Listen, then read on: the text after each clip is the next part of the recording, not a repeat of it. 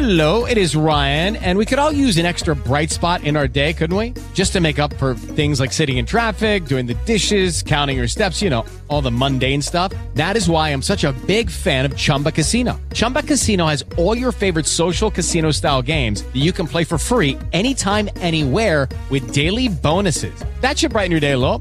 Actually, a lot. So sign up now at chumbacasino.com. That's chumbacasino.com. No purchase necessary. VGW Group. Void were prohibited by law. See terms and conditions. 18 plus.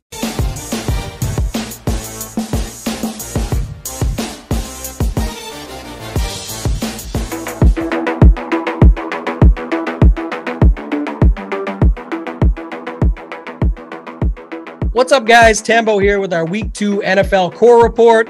Week 2 was a monster for our experts, with many on the Tua stack and that Baltimore and Miami game stack, but nobody was higher on the Miami Baltimore game stacks than our guy, Big T himself. Tony's player pool, available to premium members, focused primarily on the Baltimore shootout, as well as the Commanders Lions game, adding in high scoring wide receivers, including Amon-Ra St. Brown being in his core plays. Tony had a nice day, profiting over 83,000, and our members followed suit, dominating the slate in week two. Nadesify hit for 1K on FanDuel. Jacob Stubbs won $4,800 on FanDuel. Trev hit for 10,000 on FanDuel, and Chimo had another monster day, shipping over $100,000. The biggest hit of the day, though, came from one of our members, Racer 1A, who shipped over 150,000 on DraftKings. If you're not subscribed to our content, what are you even thinking? Go over to our Run Pure Sports YouTube page right now and subscribe, and go visit our homepage at runpuresports.com to sign up for our premium content. Our members consistently crush. Congrats to all those that shared their screenshots this week. There were too many to feature them all, but drop yours in our Members Never Win channel in Discord for a chance at a future shoutout. Until next week, good luck in your contest, and let's keep running pure.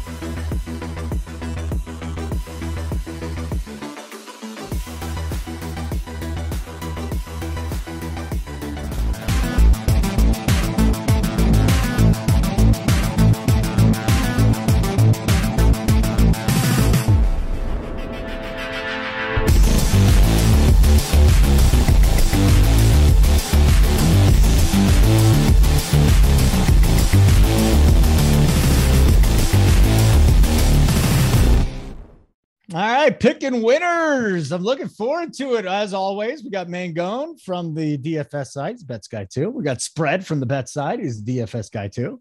And uh Holden, of course, hanging out with you. Before we get this show started, happy birthday to Uncle T. He might tell you today that he's 47. It's complete bullshit. Uh, he's at least 52, possibly 53 today. Uh, Spread Astaire will join the old guys pod again tonight and once again be the youngest member of the podcast. But today we got to talk some betting. We got to talk some DFS. Let's bring one Travis Mangone in here today, enjoying the wonderful weather here in Denver. Nice and cool today. We got some football weather, Mangone. We got Buffalo, Miami, Kansas City, Indy. These are the games we'll be talking about. Philly, Washington, Detroit, Minnesota, Rams, Cardinals, Thursday night football, too. What is the highlight of the week three slate for you, Mr. Mangone? The highlight of the week three slate. Uh, I think the thing that sticks out to me is uh, Miami and Buffalo. Like that, that's going to be a fun time, right? I mean, we got two of the best teams in the league going up against each other. It feels like, at least as we're overreacting to the first two weeks. So, uh, yeah, uh, it should be a fun game, uh, and uh, I'm sure people will be talking about it DFS wise as well. Uh, Holden from the nerd side says Uncle T. Happy 53rd, buddy. All right, uh, Spread Astaire. You've been breaking things down with the playbook over there on the bet side. Before we get into this whole uh, with these games, and we are starting with that Buffalo Miami game. I'm, I'm. Uh, what do they call it? It's six to six to noon is what it would be, I suppose. Very excited about that game. But spread, you guys debuted a new playbook this year. What's going on on the bet side, my friend? Oh yeah, the playbook has been going great. Uh, you know, so we, what we do is we get in there, I run a numerical model. It's going to give you a projection. Uh, so if Tyler, I, JJ, the facts man, we don't have a pick on the game, but you still want to get action down, uh, you'll see what we projected it at and, and, which way we lean, even if we didn't make it an official play on the spreadsheet. And then Tyler goes through and, and adds a bunch of game notes. I go over those with him, and he kind of gives reasoning uh, for the reasons we attack these props. So even if you're a DFS player and, and you don't bet, the playbook is chock full of information about specific individual matchups that you can use to build your lineup. So it's not just a betting tool, it's a tool for everybody. And so far, we've been really excited with the results. Uh, I've been very excited with my results in DFS. Mangone helping me out, Hoop, Tambo, Big T, JSU, all the big guns. Uh, give me some really good plays. Uh, I'm going to give a shout out to Cranky Phallic over here. Thanks for getting me on to, to uh, Drake London last week because that definitely helped some of my lineups as well. Give us a like. You get a chance. Uh, we got a very good audience last week looking for these numbers to go up too. Helps us with an algorithm. I don't know what an algorithm is. Just hit the like button and things will work out well for you. Okay, let's get into this game. We'll start. Uh, you know what? We'll go with the bet side like we normally do. Buffalo six point favorites on the road. 52 and a half, 53 is the total here. Spread uh, this is the game of the week. I wish it was the Sunday night game, to be perfectly honest with you. But Josh Allen, Tua, do you expect the Dolphins to open things up like they have to start the season? Yeah, what an impressive game. And when I talk about this Miami team, Holden, you might as well just call me Luigi because I'm wearing the L. Uh, Travis got me last week in, in, the Ravens Miami matchup. So, of course, uh, you know, I will uh, own up to it, give Travis his credit. In the third quarter, I, I was thinking I was going to be taking my credit, right? I was already stretching out for that victory lap. They're up by three touchdowns. And so the thing is, this isn't beating a team, New England, that I wasn't that high on at home where New England's traditionally struggled, right? They've never played well in Florida. They went into Baltimore and, and beat a very good defense on the road. So uh, you, I don't think it's arguable anymore. Uh, this offense is for real. Uh, the scheme that McDaniel has these guys playing is for real. But the thing is, they come up against the toughest team in the league. When Tyler and I were working on the playbook yesterday, we were talking about the Titans and the Rams and how our numbers are so low on them. And I said that any team that plays Buffalo is going to be mathematically skewed right now because Buffalo is so good. They're just putting a hurt uh, on these teams um, so I don't want to go against Miami again. Um, and, and, Tyler and I are actually opposite here, but I ran the numbers and I have this game coming out uh, under the total. Um, so uh, on, on the playbook, we, bumped it up a little to put Tyler's projections in there as well. Uh, but I originally had this game going under, and that's where I'm going to go. I know that the Miami offense uh, looked absolutely fantastic uh, and the Buffalo offense has been unstoppable here. But that's combining to give us a total. Uh, it opened at 53. It's going to continue to go up all week. You continue to wait. I would bet that Saturday night or Sunday morning. It might get all the way to 55. And I'm going to go under on this game, uh, just with the idea in these divisional matchups. All it takes is for one lull in scoring, uh, you know, red zone turnover, missed field goals, things of that nature. And this game goes under. So I like the under in this game. Uh, I'm staying away from the side because I don't want to, because uh, I like the Bills. My numbers like the Bills. The numbers are going to love the Bills with what they've done in the first two games so far. But I don't want to step against Miami again, right? I don't want to have to be wearing my Luigi outfit uh, next week on this show. So uh, congrats to Travis. I'm not stepping in front of Miami. I'm taking the under. All right, let's go, Travis. If Gabe Davis is back this week and he missed last week with an ankle injury, I will say there's one, two, three, four super elite wide receiving options in this game. Um, you would think it's going to be a very popular game to stack. Let's start with the quarterback position. Would you lean toward starting Tua? Because I think he'd have lower ownership than Josh Allen. What do you want to do at quarterback here? And then obviously getting into wide receiver and the other skill positions, Mangone.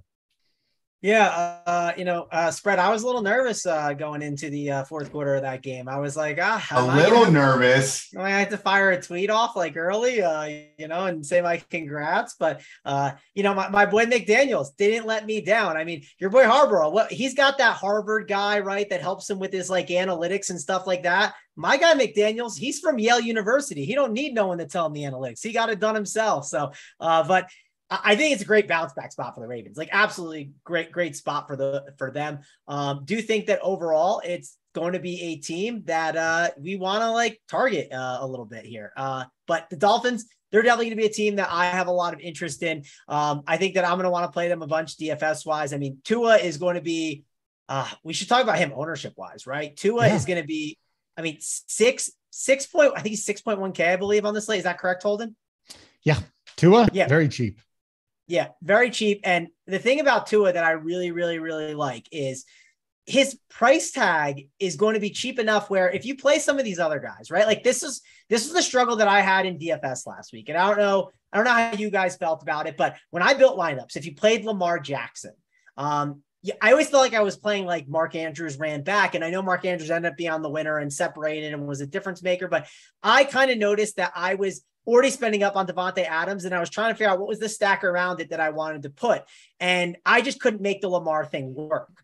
Um, and I I'm going on a little bit of a tangent here, but I think it's important to mention that when you play Tua, his price tag at six one isn't the price tag of these other studs on this slate, where it's going to allow you to make this stack easier. I mean, look at the price tag on Josh Allen, who's in this game. Great option at 8 2. But if you plug in Josh Allen, you plug in Gabe Davis, and you plug in Stefon Diggs, it's a lot more expensive than going Tua, Waddle, and Hill. And you don't have to go both. You can just go like a skinny stack. You easily go Tua with Waddle and then pair it up with Gabe Davis or Stefon Diggs, depending on if Gabe Davis plays. But the point I'm getting at here is it's a $2,000 difference between Josh Allen and uh, Tua. And if Tua doesn't break the slate last week at his price tag, I would have been very curious to see is Lamar Jackson on the winning lineup with the 42 DK points or do we have Carson Wentz, who got like 32 DK points as the winner for about, I don't know, like what was it, like maybe like $1,800 less? Yep. I wish we knew. I wish I could like run that simulation and see. But obviously, Tua broke it. People are going to be on this game. I think it's going to be one of the more popular games. This total opened at 51 and a half. Now it's at 53 and a half. And everyone's going to gravitate towards those guys, right? Tua, Waddle, Tyreek Hill, Stefon Diggs, and Gabe Davis. They're all going to be in play.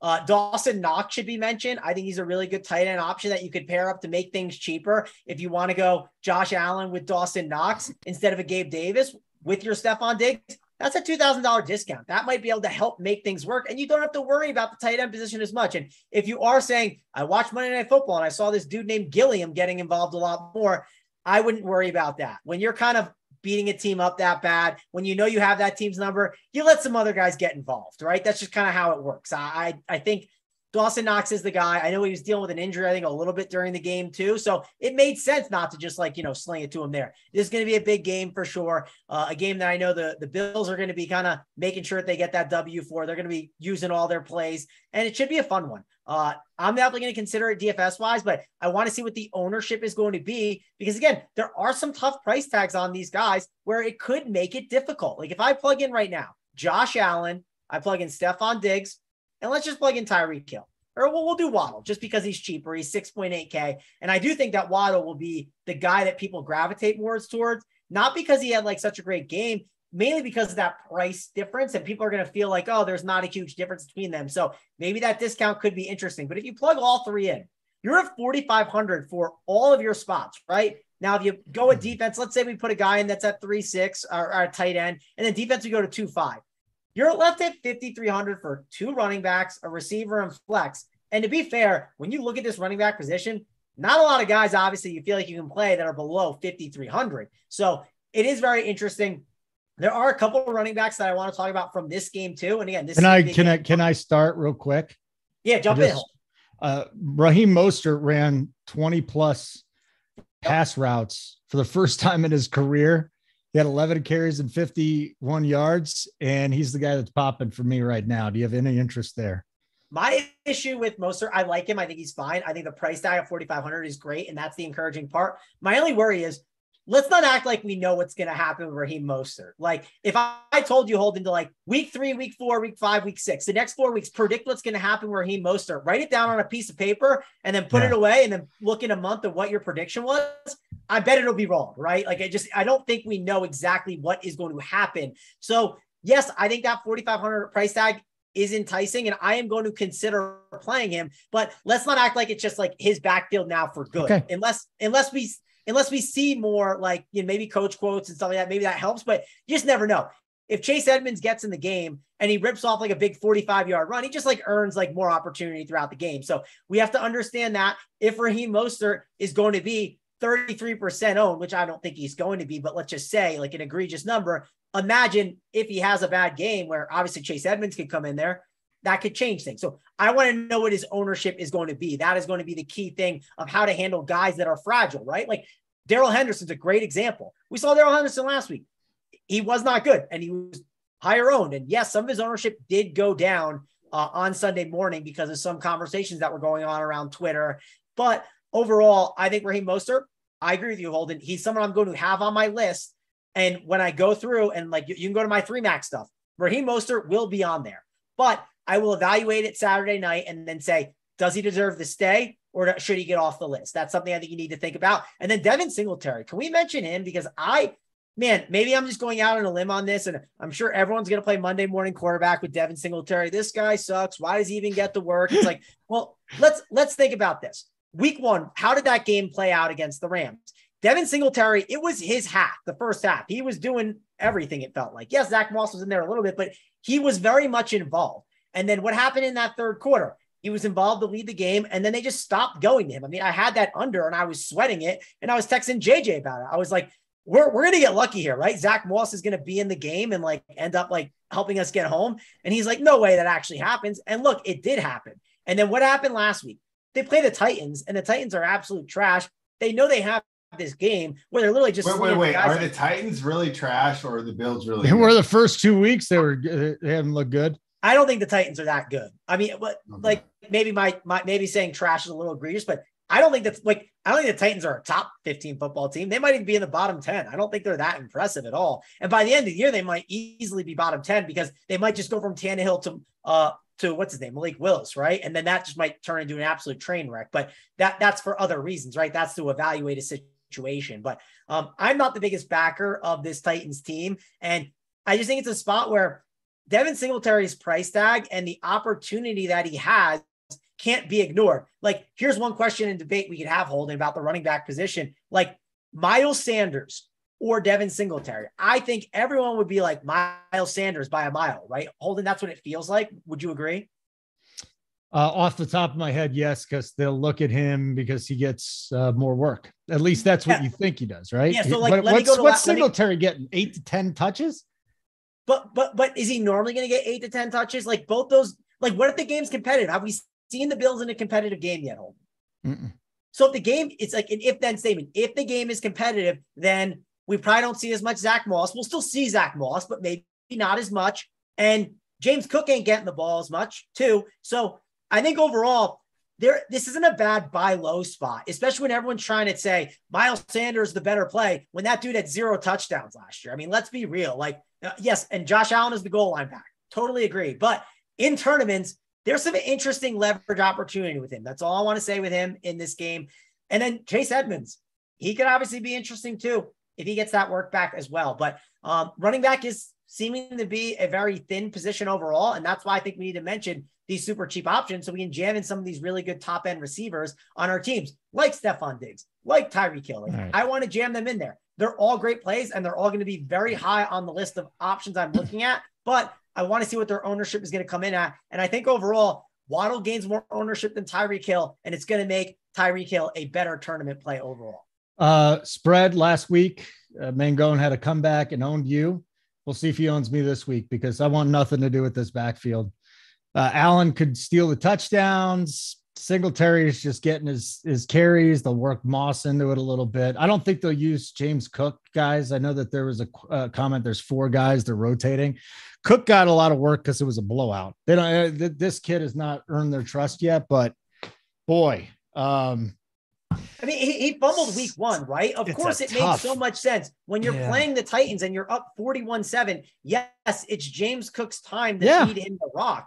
Like he ain't touching to, the ball. Yeah. Uh-uh. Like if I told you, hold on, like let's say I told you that one running back had uh 15 touches and another running back had 30 touches. Okay. But the guy with 15 touches had all goal line work.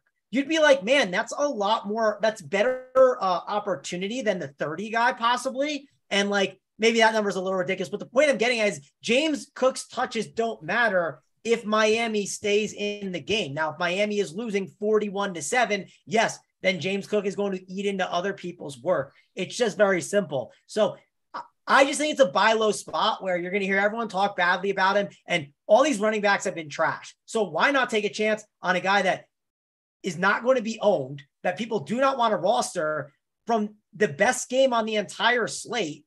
And he'll also leverage other plays. And it's from the best offense in the league. You don't want to invest in a running back from the best offense in the league. All right. That's Hey, Holden. Yeah. Do you think? What do you think? Will Travis call the Miami Dolphins trash if they get absolutely blown out by the No. best team in the NFL? I mean, you Oh. now you're just picking on the poor guy. I'm just saying this. I, I'm just saying this. Like when, when I look at this slate, the Buffalo Miami running backs in a committee, one with a running quarterback, just don't pop. But hey, Mangone's been right. So I'm not writing it off completely. It's just not on my radar. All right, guys, we just We spent just, some. we I just don't can't act like what we've seen after two weeks, Holden. Like this is this is such an important point to bring up. DFS wise. I We know. but my, my buddy said this to me and he was he's spot on with it. Week one, what is it? It's everyone that go thinks about week two and they say, Oh, we saw this and there's too much bias that way. And then what happens is people realize, oh, you know what? Like we were kind of wrong on that, but something that I've seen twice, there's like a huge bias towards that. Like I have a big enough sample now and I know everything. Like again, write these things down on a piece of paper, check it in four weeks, and then be like, man, I was wrong here, I was wrong here, I was wrong here. Instead of saying, I know what's going to happen, take advantage of the field thinking they know what's going to happen and then pivot to other things that make more sense. That's the way I think we should we should be playing DFS. Yes, there are some things that are going to be constants. Like Cooper Kupp last year, we'll understand every single week he's just going to print. It's just going to be simple. But I think taking advantage of the field is the thing that we need to be doing. All right, we've spent plenty enough time on that game, but it is a pretty good game. Tell you that much. It's probably the number one game of the week. Uh, this is picking winners, spread from the bet side, Mangone from the DFS side, and as Uncle T said, Holden from the nerd side. So we're doing very, very, very good today. Hit us up in the chat. I love all the thoughts that are going down today. Love everybody saying hi. And whether you're watching this uh, live or on tape, uh, tape, who says tape anymore, or just a replay, hit the like button, help us out. It would be wonderful. It's the only reason we ask, the only thing we ask of you. We give you this great content. It's all we ask you. Takes you literally one second, maybe less than that, to do so. Also, if you've not yet subscribed, man, we hit 10,000 followers and now it's just going bananas. We're unstoppable on the YouTube. Uh, subscribe, bottom right hand corner, little red button. Let's get into our second game here. Now it's Kansas City at Indianapolis. I want to say this the Colts offense has been dog shit. They have been shut out seven of nine quarters. Remember, they played an overtime quarter. They have scored in two of nine quarters, and they played the Texans and the Jaguars. So this is this is a very very shaky start here for the Colts, but we do have a situation where there's six point dogs at home against the Chiefs, a healthy total of 50 and a half spread. That's six points on the road's a lot, but I mean, Matt Ryan has done nothing to make me think that he's going to be competent at this point. Although there have been some, there have been a couple of explosive plays. He gets Pittman back. Maybe that changes my mind on some things. But what do you got here with a side and a total with the Colts hosting the Chiefs? Yeah, that was a common theme on our previews. I was really down on Matt Ryan and, and this edition. I what I wasn't impressed at all at, at what I'd seen from Atlanta, and I've said it before. Aaron Rodgers and Tom Brady have everyone messed up, thinking it's normal uh, for quarterbacks to continue this high level play uh, late into their thirders. I think Matt Ryan is completely done, and once again, uh, Chris Ballard's assembled a great 52 man roster, and then left out the most important piece here, uh, trying to get a washed up veteran. Boy, uh, maybe they should have probably made a move uh, for Jimmy G, but we'll talk about that at a different time. Until I see it from the Colts, I can't get behind them, and I know we're worried about laying points on the road. But here's the situation. We want to do it with explosive offenses. We want to do it with teams like the Buffalo Bills and the Kansas City Chiefs. They have not lost a step uh, without Tyreek Hill. And Patrick Mahomes has seen what's going on over there in Buffalo, and he's pretty excited, right? They told me couldn't do it without Tyreek. Now, you know, they're saying is he the best quarterback in the NFL? I think they're going to continue uh, to run up the score. Uh, I think this one's a fairly simple handicap until the Colts show something that shows that they're going to be competitive with these top teams in the AFC. I'm going to continue to fade them. Give me the Kansas City Chiefs. Ooh, little Chiefs. We got a lot of like favorites, road favorites here. And like I said, I get uncomfortable betting anything more than three. This might be a game that kind of bucks it though, right? Damn, Kansas City looks good right now. You want to you want to bucket with those great offenses, right? Yeah. You don't want to bu- bucket with like a Pittsburgh Steelers, Steelers grind them out type of team, right? You want to do it with these high powered offenses and, and, especially with teams that have something to prove. And I love where Kansas City's at uh, with the team that's accomplished so much, but yet still has that chip on the shoulder, feeling like they're being doubted headed into the season. All right, Mangone, let's get to the DFS side of things because here we go. Another game that looks really sexy. Uh, second highest implied total on the slates. The Chiefs at 28 and a half, Buffalo at 29 and a quarter. So you got a higher implied total by Kansas City this week. Uh, the interesting thing here, I want to start running backs though. Edwards-Helaire has been very involved on the ground in the passing game. Nyheim Hines, if you think the Colts are going to play from behind, probably should get more work. And where are you sitting on Jonathan Taylor at 9K? Because I'm thinking we're getting him at sub 10% again. Yeah, uh, I'm, I'm with spread though. I love I love watching this Chiefs team playing with a chip on their shoulder. I love playing with a chip on my shoulder. It's always fun. But uh, I will say the the old Colts, like man, uh, Matt Ryan needs to get a chip on his shoulder because that thing is rough out there. He needs to figure it out. He is absolutely a disaster. That's my big fear for this team. Like, and one thing to like is like we haven't talked about defenses. We don't talk about it much. Kansas City defense got to be in play, right? Because I assume what's going to happen is KCD is going to be up and Matt Ryan dropping back and slinging the ball. That is a recipe for disaster. We saw the Jaguars defense drop 21 last week. Certainly the Chiefs could do something like that. So Think you got to consider that. Maybe a little correlation with the Clyde Edwards-Helaire because Clyde Edwards has been getting some work. Uh, only issue is some of his, his price tag has gone up a little bit where it's a little uncomfortable. Like, you know, we never loved roster at like five eight or five five. Got a roster at six three. This does look like a little bit of a different uh, CEH. So I think he's going to be in play and an interesting option. Uh, Juju's price is five five. That's not bad. But the real price tag we got to talk about here in this game is Travis Kelce, 7.9K. A guy that can break any slate. If he goes for 40 DK points, no one is batting an eye at all. But do we want to pay that price tag? That's my big concern. I don't know if I'm going to get there this week.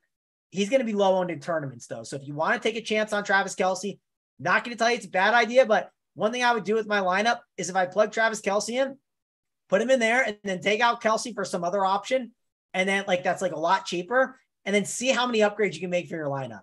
It might be worth it. So just be on the lookout for that. Maybe when you kind of run your projections and you run some stuff, maybe go in and look at like where the Travis Kelce teams are and how far of a projection drop off it's worth it and or see if it's worth it.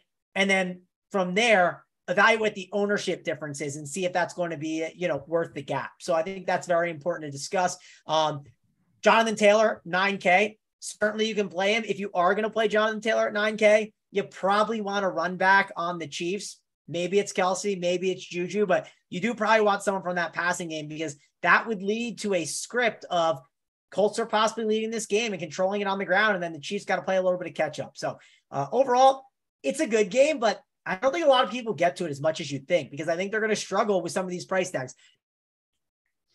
All right, guys. They're going to struggle with Jonathan Taylor's price. Yeah. yeah. Um, that's BS. I was on him last week. Who are you talking about, uh, Uncle T? Who are you talking about? I have no idea who he's talking about. Was I on Kansas City or Indianapolis? I'm not sure. I don't think I'd be on Indianapolis when Pittman was down. So you tell me.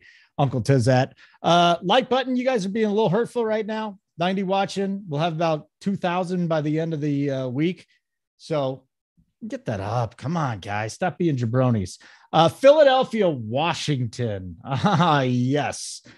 Uh, I didn't include the game when I sent Mangone the list of games we were going to get to because I had a feeling he was going to go to this. He loves Washington football games, and you love Philly games too. And why not?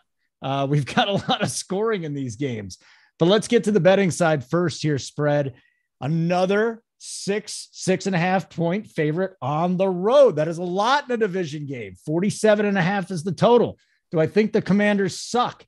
Absolutely. Do they suck enough to back the Eagles at six and a half on the road? Talk to me here. What do you think? What do you think? Oh, the, did you go through the playbook and just pick out all the games where I have these numbers straight exactly with the way I have not read. And just I have not read the playbook yet. Okay, you no, just yeah, got it I had, done. I had it really close, and I, I had to go to the dispensary. I mean, come on, man. Oh, okay. I got priorities over here. I didn't have time to read the, the betting playbook. I got a couple well, days for that. I'll be pretty excited for the old guys pod then hearing, hearing that because uh, after the performance last week, um, we can really hear it about a half hour in. Um, so I actually have these numbers um, right, right on. I, I, and that actually makes me happy, right? I, I, was telling Tyler when we are going over everything yesterday. I said, well, when I have a lot of these numbers going exactly with the sports books, I'm actually feeling pretty good. I don't want to have an edge on 12 of the 16 games. Then I'm worried that I'm doing something wrong. So unfortunately, uh, Holden. I can't just uh, rely on the numbers here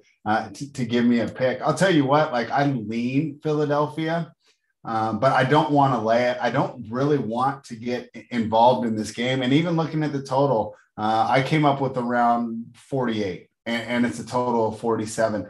Um, so I do like the over here. My worry is that the Commanders don't do their part uh, to get me there to the total. So what I will do uh, to get around that is I'll play the Eagles team total over and not worry about what Carson Wentz and his commanders uh, offense does. So what is it, 27 and a half spread? Yes. That's yes. healthy. That's yeah. healthy.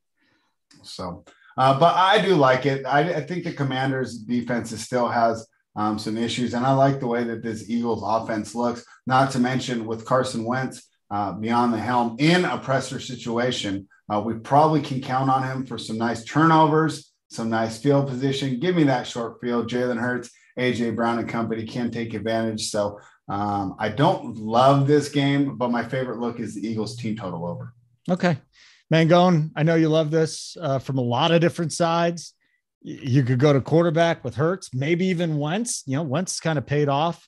Running backs galore, Sanders, Gibson. Um, if you if you think that the Commanders are going to fall down. Maybe JD McKissic is in the mix.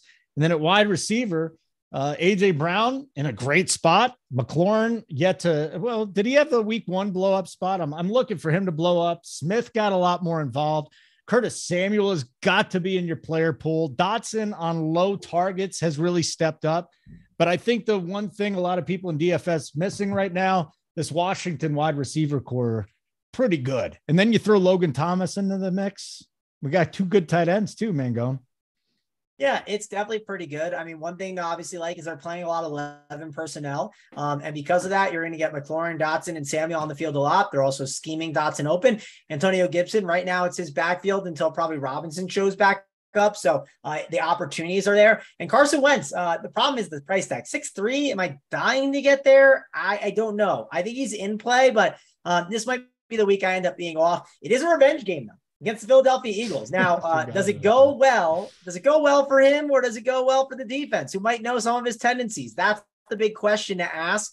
Um, I do think the commanders are in are in play and betting wise, like I don't hate if they get up to seven, taking the plus seven, just because division rival game to give a team seven like that, especially the way like the Eagles are, like I think everyone's talking like Eagles can make the Super Bowl and all this stuff just because the NFC is wide open. It's like settle down, relax. It's division game. Getting seven on a Washington team that hasn't looked bad. They haven't looked great as well. Yes, the Lions ran all over them for sure, but um, I'm not totally out on this Commanders team being like just a bad football team. They're they're not the Tennessee Titans, right? They're they're they're the Commanders. Oh, get the hell out of here, Mango. now you're just trolling. They're a bad football team. Way better than the Commanders. They are a bad football team. They're sloppy. They're poorly coached there's a lot of bad things going on in Washington. But man, yeah, yeah, I know. We're, I just, we're just we're just we're, we're, we're throwing slight jabs at spread for fun. Okay, that's okay. you know, we're not. Okay. That's not a KO punch like my boy uh, McDaniel's, right? We'll, we'll pick our battles for that. Not this is not one of those I want. Is he McDaniel's or McDaniel? McDaniel. Well, I'll just say it's, this: it's singular, right? Yeah. Just McDaniel sure went to Yale, and I think Nathaniel Hackett went to Chattahoochee Valley Community College. But think, we'll get into that another time. I think it should be McDaniels because he's got big balls, right? As Tyreek has said, that man got big cojones. You haven't heard that one spread or not spread? Holden, you haven't heard that quote? Well, I mean, I'm just not talking about other men's balls right now. Uh, Trying to Tyreek do, Hill. I'm trying to do a show tonight. here, and you're talking about nut sacks. So please continue, Mango. And anything? Oh, man. who It- else are we looking at this? I game, my can't believe friend? you haven't heard that one. It's so funny. But uh, let's go to the Eagles. Uh, let's talk about them. Let's talk about Jalen Hurts. Uh, obviously, a great DFS option, 7.6K. His rushing ability is just so good. Um, I'm not going to be uh, out here just saying Jalen Hurts is MVP or something after two weeks. I know people love Jalen Hurts.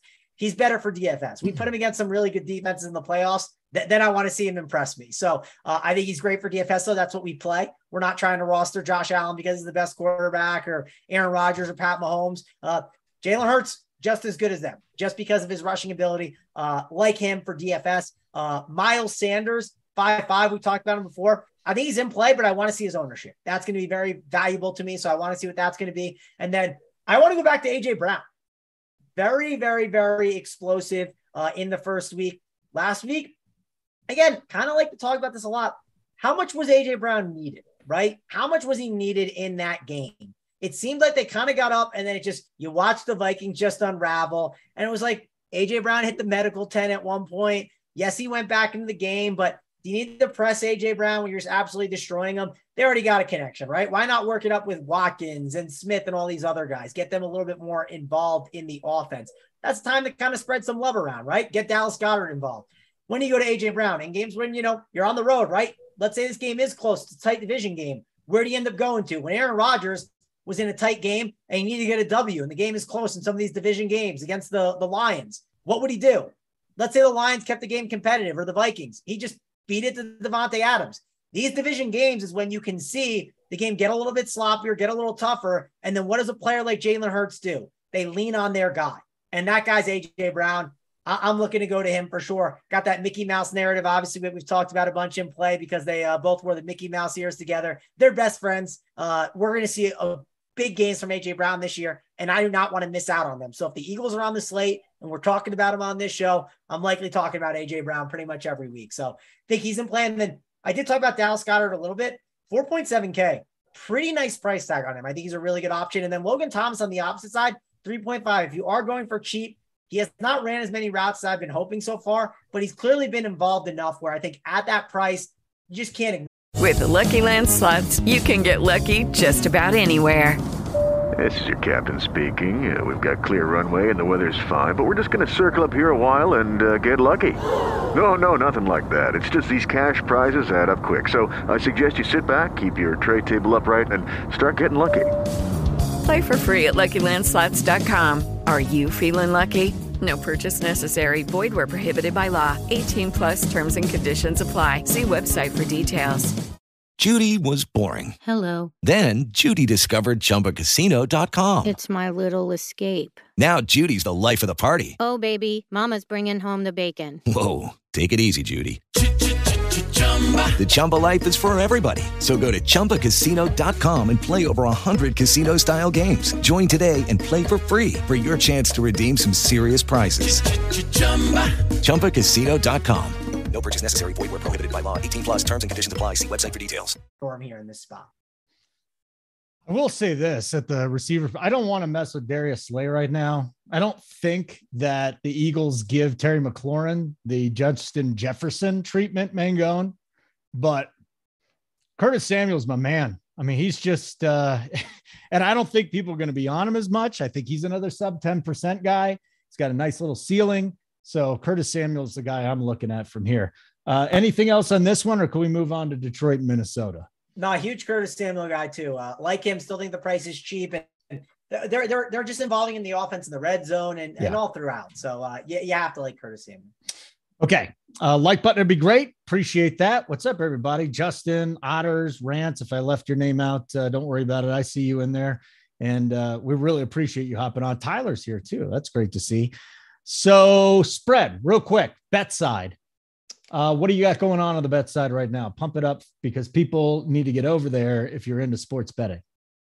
All right. We've already mentioned the NFL playbook earlier. If you missed it, though, uh, it gives you numerical projections of the score for every single game. Uh, so if myself, JJ, the Fax Man, or Tyler Joey, don't have a play, but you still want to get down on a game, you can see where we're going. Maybe you want to make a, a 16 team parlay, right? And, and, bet every single side or every single total. Uh, we got you covered there. Uh, not to mention, uh, JJ's gone a different way with the content there, bringing in the facts man, and that is the most unpredictable show uh, on YouTube uh, right now. So that's great. Uh, both of them have been doing very well in college football, which is fantastic for me because I don't have time to cap college football, but I want to bet it and I want to watch it and I want to enjoy it.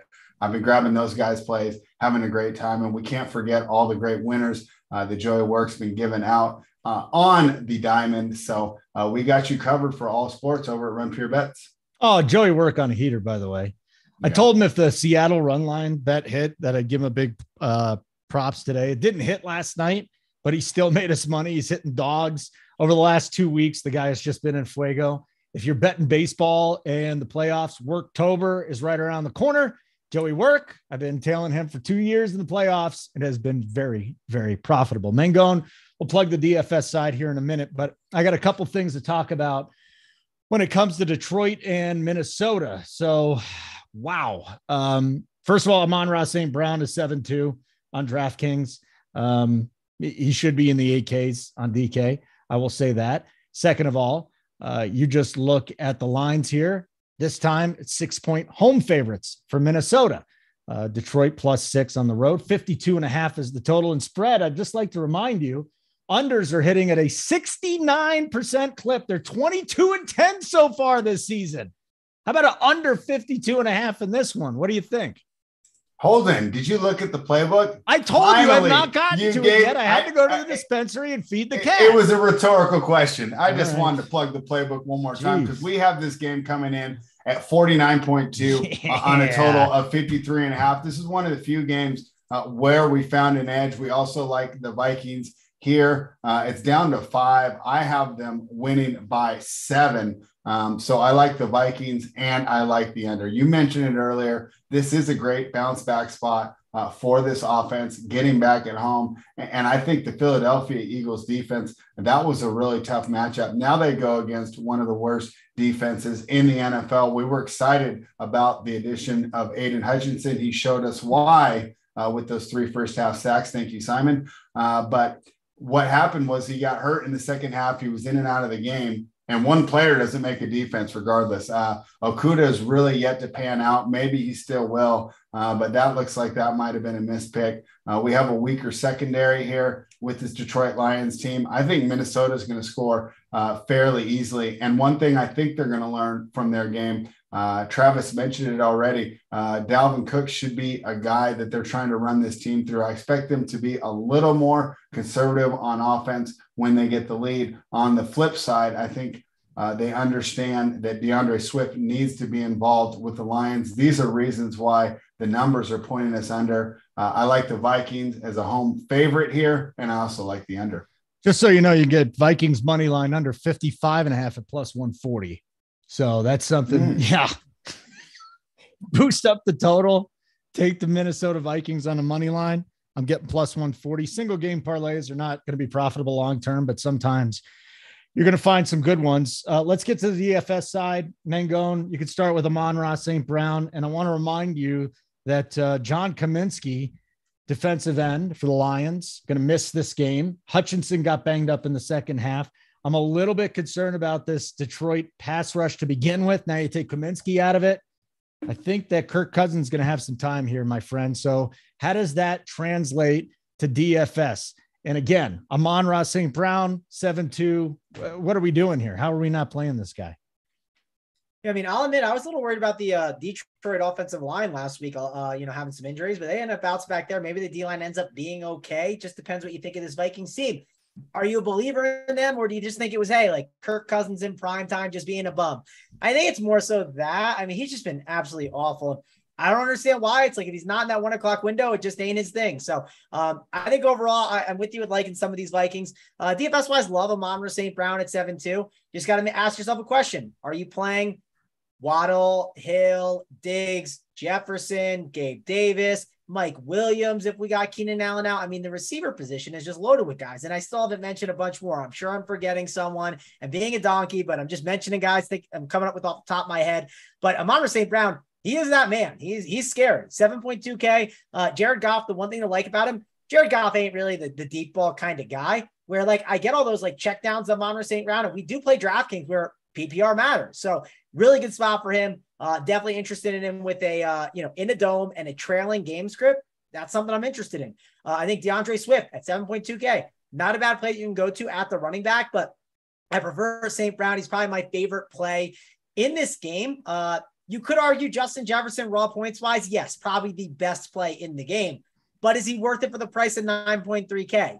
That's the big question. That's the big debate to have because listen, I think Justin Jefferson's great. I think Cooper Kupp is amazing too, but they have to do a lot at that price tag. It, that's just a fact. Now, if there's other guys that can match them, like let's say you find you can find three or four of the receivers that can have ceiling performances that match Jefferson in the mid tier, might be more intriguing instead. So I think these Justin Jefferson types that are like 9.3K and Cooper Kupp, I think they're great DFS plays. But I think they become more valuable when we have the bye weeks that come. We have less games because there's more opportunities for these guys to become winners on the winning lineup because of the ceilings that they have in the mid tier. So it's something I'll be thinking about. I'm not fading Justin Jefferson by any means, but when I'm building out lineups, if salary's tight, I might have to cut Justin Jefferson more than I want for a guy like a Jaylen Waddle or a Mike Williams or a Gabe Davis just to be able to get upgrades in other spots. It could be worth it.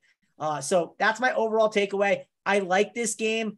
Don't know if I'm gonna like stack it up all the way. It feels like a better like skinny stack spot for me where you just get exposure to one uh, play on each side. Maybe I do like an Amon St. Brown paired up with like an Irv Smith. I mean, Irv Smith got involved a lot last week and he's still only 3.1K because of Monday Night Football, right? They didn't up that price tag enough. And some of these guys that did play on Monday Night Football, their prices got adjusted for basically what they did week one. And Irv Smith didn't play week one, so he didn't get any type of adjustment. If this game was on Sunday, Irv Smith would not be 3.1K. He'd probably be 3.7K. So overall, think that we got to consider him. We can't ignore him. And I think he's a good play to pair up with Amon St. Brown, or you can go with Justin Jefferson. But if you do, you better have some cheap other options to go along with it. Just out of the clear blue, did you guys know Cole Beasley's part of the Bucks now? We're not gonna. Yeah, he just signed with the Bucks, man. That was that was wild. So Brady's Yeah, got I mean, I himself don't- an huh? I don't know. I don't know if like he's probably not going to be if he's on the slate. I probably won't even play him because it's like first game. Well, I mean, he, Brady's got his you know his little white guy in the slot, and they're on the slate. It's Green Bay at Tampa Bay, and they don't have any wide receivers. No Evans, no Godwin. So I'm just throwing it out there. I just noticed that. Uh, we got two more games to get to. We'll get to the Rams and the Cardinals, then Thursday night football, Pittsburgh and Cleveland again. Amon-Ra, St. Brown, man, the dude just doesn't stop. It is so much fun to watch him play. Like button would be great. Uh, if you haven't checked out runpuresports.com yet, I highly recommend you do. There's so many things, so many things um, that we have going on there, core plays. So all of our analysts give you their best lineups. You got to leave three spots open, but you can fill in the other three. You get Big T's player pool, every single player that he has in his pool every single week. You get that. Tambo, JSU, Hoop, of course, who's been absolutely crushing things. Mangone with the three. Hey, talk about the, the three max that you got going there. I tailed for the first time, enjoyed it. Great content. Mangone, what are you putting up there for three max?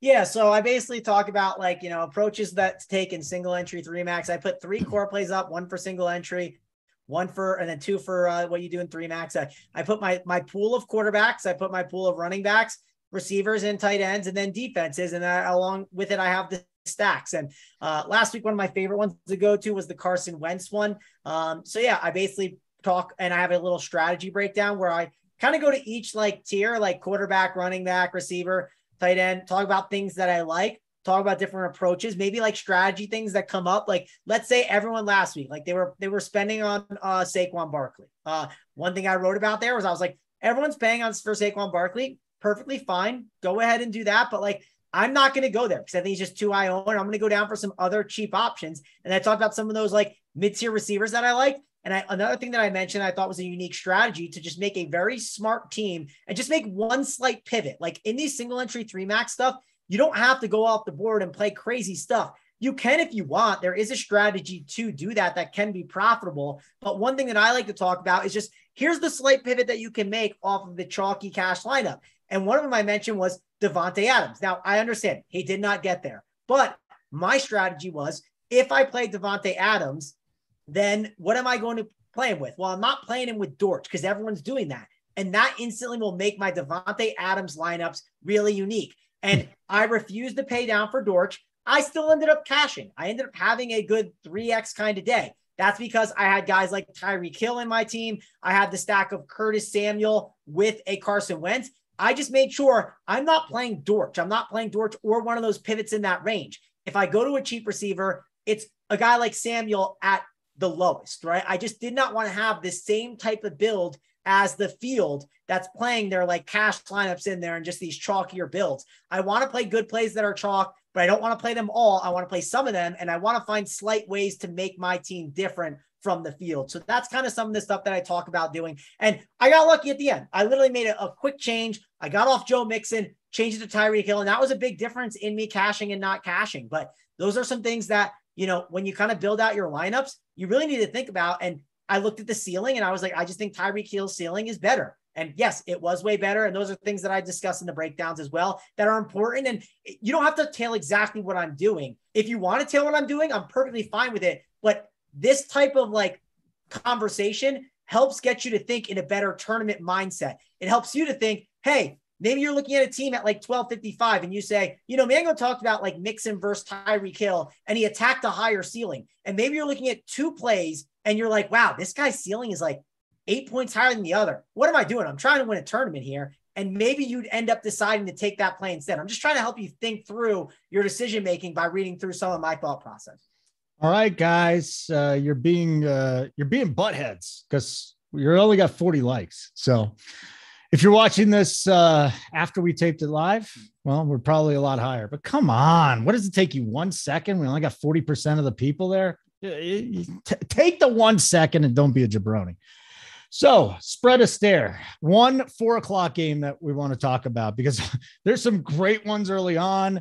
I know that people are going to be on the Packers and the Bucks. They're going to want to see the two old guys go at it there. Uh, we have a crappy Falcon Seahawks game, Jacksonville, the Chargers. So the one really good four o'clock game to me is the Rams at the Cardinals. We got a three and a half point favorite on the road for LA. Total here is 48 and a half. And we saw Kyler Murray with this improbable comeback, run around for 30 seconds, scoring touchdowns. Uh, ultimately, he looked like garbage until late in that game. But what do you think of the Rams here on the road, laying three and a half?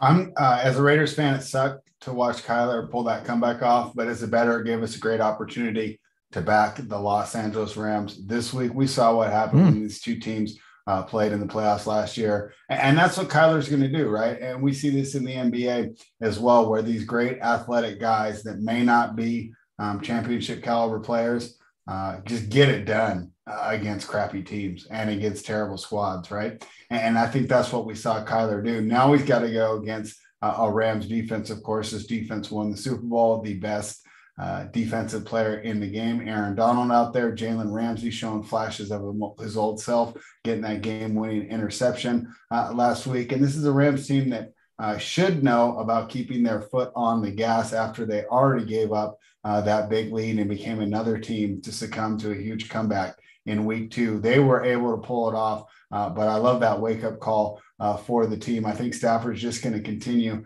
to get better here uh, as the season goes on. We know that he missed a lot of reps uh, in the OTAs and the training camps due to that uh, elbow injury. Uh, but now it's all hands on deck. His team knows it has to go now. And I think the not only almost blowing the lead, but then the loss to the Bills is going to have this team focused. I like an overconfident Arizona team coming off uh, a game they should not have won. Um, and I'm not really too high on this Arizona defense overall. I think the Rams are going to be able to score and score at will. And I don't think their defense will be as pliable as the pitiful Las Vegas Raiders. Give me the Los Angeles Rams, Holden. Ooh, let's do it. Little Rams again, three and a half keeping me off of that. Maybe it's a live betting spot. Hopefully the Cardinals can, you know, get a quick field goal or something. But I, I'm not on this Arizona team, man. Kingsbury got lucky. He looked incompetent. Murray's running around. He's making bad mistakes. So not not big on them. But we can find some DFS guys. And I just asked the chat this, man, going like you've got Kupp, Adams, Jefferson, Chase, all four of the really big guns that are on the slate this week. Is Kupp number one, or would you go Adams, Jefferson, or Chase? Uh, man, for me, I'm I'm kind of leaning. I'm kind of leaning Jefferson, but I don't know. I it could be wrong. Uh, I, I I am do- I'm not like loving like spending over 9k, but I am leaning Jefferson. Uh, so that's my lean, but I don't like I don't have a strong take on it. You know, if you you're going back and say, man, going, you were wrong last week on it. I'm gonna I won't remember. Hey, it was 51 49. Yeah, I know you won't remember Holden, that's for sure. But, uh, yeah, I, I think it's tough. Uh, Cooper Kupp's a great play, obviously. Um, if you are gonna play him, I typically like playing it with maybe a cardinal or making sure you if you are going to play him, you want to play it with like a super, super cheap stack that you think like really hits and gets there. That's kind of like maybe the routes to playing it. But Overall, Cooper Kupp, 9 9. It's expensive, but we know he can produce and have a good game. Um, not really dying to play Kyler Murray at the 7 3 price tag. And there's a bunch of other options that I can go to. Uh, I know he did have a good game last week. Uh, you know, he was out there pretending like he was in Call of Duty trying to clutch things up. But uh, hey, uh, he, he got the job done. We got to give him credit where it's due. You know, the, the Call of Duty bait, didn't get in his way, it seemed like. So Kyler Murray, we'll see how he does this coming up uh, game against the Rams because they are at home. And the Rams, I'm not super impressed by them. So I think the Cardinals could steal this one. It wouldn't absolutely shock me, but we will have to see how it all plays out. Uh, Greg Dortch, 4 3. Still not a bad price tag. I think he's in play. Zach Ertz at 4 6. Don't mind him as a tight end. And then Hollywood Brown, 6K. We know he's got a ceiling. So, like, let's not just write this guy off. He could easily just rip one and we would not be surprised. So, uh, one last guy I need to talk about is probably the Darrell Henderson and, and Cam Akers situation. Um, Cam Akers at five five. I think people are going to gravitate more towards him after what happened last week. Um, as of Wednesday, right now at twelve fifty four Mountain Time, I think Cam Akers is the better play. But I wouldn't be surprised if it comes Sunday morning and I'm like, okay, Cam Akers' ownership is a little higher than I want it to be, and he might not be as good of a tournament play. And I might get off him. It's something that just I think we're gonna have to watch every single week. They could be a little bit more by committee than we hope. So uh, don't know what's gonna happen with that situation. We'll see who wins the job, but Cam Akers right now is currently the leader in the clubhouse to be a pretty good play. But if that ownership's high, I want nothing to do with it. Man, going, what about the other side? If James Conner does miss, uh, you've got Darrel Williams at five one, Eno Benjamin at four seven. I mean, both these guys would cut into each other's ownership. So I would think they'll be very low owned. But would you want to target the Rams running, uh, rushing defense with two guys that might be splitting the time? No, I'm not dying to like play these running backs. It, I wish you know Benjamin was getting like for sure. Like I knew what his production would be because I, think he could be interesting for sure, uh, especially at the price tag. But James Conner six two. I'm just not dying to get to him. Uh, like if I had the salary and I end up landing on it, it wouldn't be the worst thing to do. But man, like there's other running backs I think I just prefer, and I'm, I'm probably gonna keep a little bit of a tighter running back pool this week, and I just don't know if he'll make that cut. All right, guys, we got one more game to get to. Uh, like button would be great. We'd appreciate that. We got a Thursday night game. Let me also tell you what's coming up on uh, Run Pure for our football uh, content. On Thursday, we got the daily assist. Uh, Hoop's going to break down some some stuff on Saber Sim. Uh, comes up at 11. We got the Thursday night football showdown print factory. So 11 my time, one o'clock. So the daily assist at noon, Saber Sim tutorial is at one. Thursday night showdown. These have been huge shows. 4:45 Eastern time, and then me and JJ will do the NFL props show on Thursday evening. Uh, the cash show will be Friday at 11 in the morning. We got the Print Factory talking touchdowns with Spread, Tyler, and Kurt. Oh yeah, and then the news dump coming up at five o'clock. So we got a lot of content coming between tonight and tomorrow and Friday as well. Thursday night football, ugly. 38 and a half is the total for the Steelers at the Browns. By the way, if you're betting that last two years, uh, the under is 7 and 0 on 38 and a half totals or less. The Browns are four and a half point favorites. Trubisky could lose his job this game. Kenny Pickett could come in here. It's not an easy game to handicap spread. I lean heavily toward the under in this game. What are you thinking? I think it's an easier game to handicap. I'm getting four and a half in a game with a total of 38 and a half. Give me the Pittsburgh Steelers. This could be the one opportunity for Mitch Trubisky to be the best quarterback on the field. Maybe not the best quarterback on his team, uh, but if Tomlin's not going to start Pickett, he'll be better. I was really disappointed in the way the Cleveland Browns uh, went out there. I was high on that pick last week, and it looked like uh, I was going to get it done there. But then Kareem Hunt stays in bound. Nick Chubb, who our priors show that, hey, this guy's aware of the clock and he takes a knee when it's necessary, uh, doesn't this time. Uh, the team absolutely blows it. And this could be one of the things that, that really bites the Browns this season. This could snowball uh, with the type of negativity uh, on a franchise that already kind of has that losing stigma around it. The exact opposite there in Pittsburgh. These guys seem to get it done, uh, at least being a winning, respectable franchise. Uh, regardless of the situation. And one thing I did notice from that Jets game is this Browns defense is so reliant on their pass rush. Uh, the secondary is really taking a hit over the last couple years. Uh, they're not covering like they used to, and I believe that Trubisky's to get a chance uh, to look a lot better than he did uh, against a solid New England defense. Uh, this last week. So I think the Pittsburgh Steelers can go ahead and keep this close. They might even win outright, but give me the Steelers plus four and a half. So this will be a showdown slate, Mangone. And again, it's it's ugly. You do have Nick Chubb. Uh, maybe there's some Najee Harris. There's defenses. There's kickers. This to me is going to be a low scoring game. So just from a showdown standpoint, is it running game, kickers, defense? Is that going to be too popular? How do you want to handle this game? Uh, I don't want to handle this game. Me neither. talk about it. Mitch, Mitch Trubisky and uh, Jacoby Brissett. Um, this total has trended down to 38 and a half, and uh, it's probably not going to be pretty. Um, my advice is probably like, you know, if, if the quarterbacks are going to have ownership in showdown, not the worst idea to maybe consider fading them. Like, I don't know, just get goofy with it. Like, consider fading some high owned stuff just because it could easily find ways to not get there. Uh, Nick Chubb is probably the best play if you had to pick on that entire slate. Uh, another thing to like sometimes in these like lower scoring games that can end up getting there, it could just be not a quarterback like on the winner, and it could be a lot of these like short aDOT guys that catch these like PPR points. Like Diontae Johnson could have a monster game because of his PPR that he gets. So, uh, yeah, I would say overall that's kind of my takeaway, Holden. Um, you know, I'll be doing a single entry three max content for tomorrow for it. I've already slightly put up a couple things, but uh, I'm hoping by like tonight I can have at least some of the plays buttoned up on it, get it out a little bit early, and then uh, not check it too much more after. Because let me tell you, I do not love this game, but there's money to be won, and we need to find ways to just make our teams different. Don't bad slate to play the chalk, right? This just chalk ain't good, so make sure you're doing some different things. Just become a subscriber and go look at Tony's Big T stuff it's it makes it, it makes it really simple. Okay. As easy as that. RunPureSports.com. And I know Tony is is having a little battle with us here in Denver because he's like, oh, East Coast is the best time to watch. I don't want to wait till one o'clock till the games start. I also hated living in Vegas though when I had to wake up at what 10 or you had to be up by 10 after partying there. No, no, no, no. Central Mountain Time, the two best. What do you think about living out in the uh, PST there? Spread, you like waking up that early?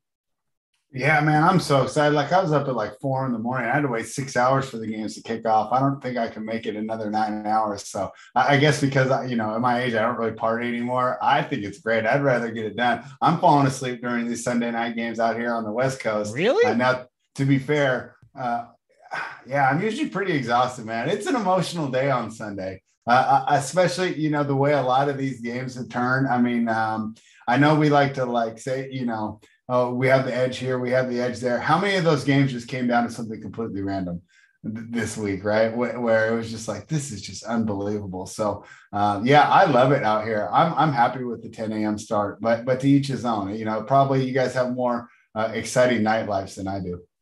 No. no, I am not. I am not. I, I have a lot of things to say about this as someone who was in the Eastern time zone a lot. The thing that I missed the most, right, about my, my I think the The start time is fine. Like watching the games at the time is fine. My problem is in the morning. I like to always wake up at 6 a.m. on the East Coast. I ain't waking up at 4 a.m. on Mountain Time. I'm gonna tell you that right now. Like to wake up, spread. I'd get out of bed. I'd go grab myself a bagel. Right. I have like a little bit of time to like before the craziness, just to eat a nice little breakfast sandwich and stuff. Now, no spread. That doesn't happen. I roll out of bed. I get at like about like eight o'clock, maybe like 7:30. I'm grabbing a coffee, I'm throwing the show on. I like to have a little bit of time just to like kind of navigate and like button up some stuff myself. I hope at some point, spread, I can start waking up at 4 a.m. here to make it happen, but it's not easy, spread. I I'm gonna be on the East Coast. I mean, she's just so excited, man. Like I like try to go back to sleep, and then about 4:15, 4:20, I'm like, it's not gonna happen. No, but I need that sleep to make sure I, I can. And then Saturday night, I have trouble going to sleep because I normally stay up pretty late. So I'm gonna be on the East East Coast time zone in like uh, about a week. Uh, I can't wait to get back there and have my, my old routine and everything. I like my routine and I don't know, spread. I'm gonna have to find a way to figure that out and maybe change it. But I do not like the time that I'm waking up right now. And I loved how I just by the end of the day, yeah, I'd be really exhausted, spread, and I would just pass out at the end of that Sunday night football game, and it was beautiful. All right, my friends, this has been a fun show as always. Uh, if you missed any of it, just, all you got to do is just do the little thing and go back, and you can watch the whole thing. It's amazing. Uh, tomorrow night, afternoon, 4:45 Eastern Time, the big guns, Tony, JSU, Tambo, Thursday night showdown. Print Factory. We'll be watching that, try and figure out a way to make some money on a shitty Thursday night game, but it's still football, and I'll still be watching it. Um, Simon, great work. Thank you. When we don't notice you, that means you're doing a great job. We rarely notice you during shows. For spread and Mangone, like button on the way out. Check out Pure Sports, runpurebets.com if you have not already. Spread Mangone, great seeing you. I'm Holden. Simon, get us out of here.